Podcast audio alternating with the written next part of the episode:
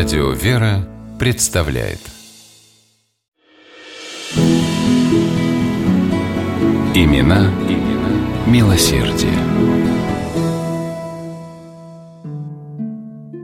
Богатейшие фабриканты XIX века, супруги Николай и Надежда Бурылины, не мыслили своей жизни без родного Иваново-Вознесенска, сегодня известного как город Иваново. Бурылины много путешествовали по Европе, восхищались Парижем, Венецией, Женевой, но всегда с радостью возвращались домой. В процветание Иваново-Вознесенска они вкладывали и свои миллионные доходы, и милосердные сердца. Супруги владели огромной ситценабивной фабрикой. Ее продукция была хорошо известна не только в Российской империи, но и в Европе, Америке, Китае. В 1896 году фирма Бурылиных удостоилась государственного герба, высшей награды, о которой мечтал любой фабрикант. Радостное известие застало Бурылиных на Всемирной художественно-промышленной выставке в Нижнем Новгороде. Супруги отметили торжественное событие не богатым застольем, а тем, что часть ситцев с выставки пожертвовали беднейшим землякам.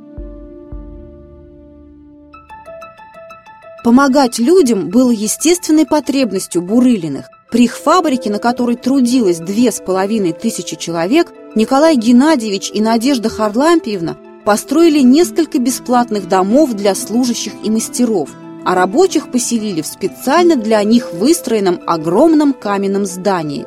Там были оборудованы столовые, кухня, баня, работала амбулатория с врачом и фельдшером, дети рабочих учились в школе – все это было бесплатным. На социальные нужды своих работников Бурылины ежегодно перечисляли 90 тысяч рублей.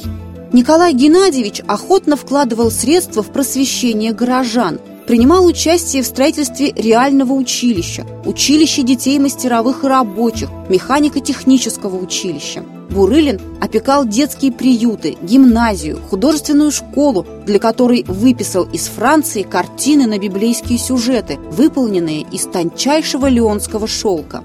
А Надежда Харлампиевна состояла попечительницей земского училища. В день ее 25-летнего пребывания в этой должности Бурылиной преподнесли поздравительный адрес, в котором были такие слова – за все время своего попечительства с любовью участвовала во всех делах школы и при этом не жалела на нужды ее своих средств.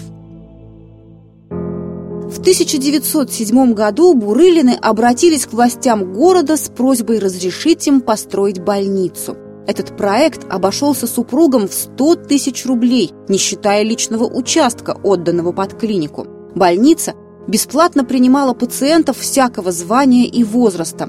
Бурылины подарили ее городу вместе с капиталом на содержание и были удостоены звания почетных граждан.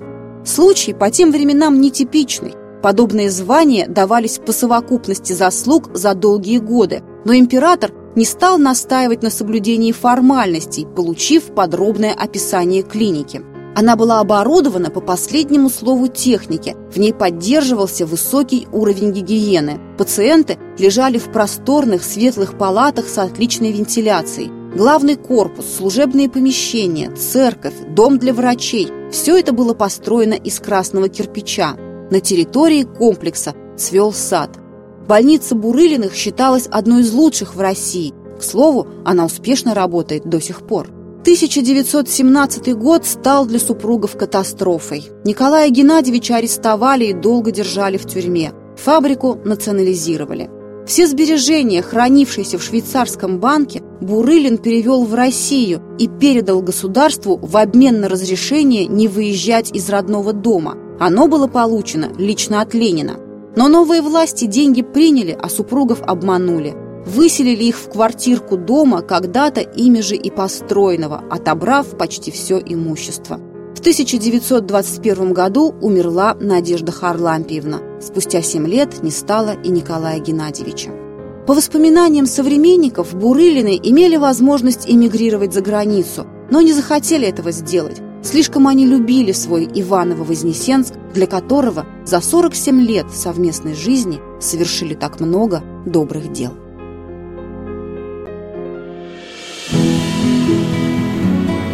Имена, имена милосердие.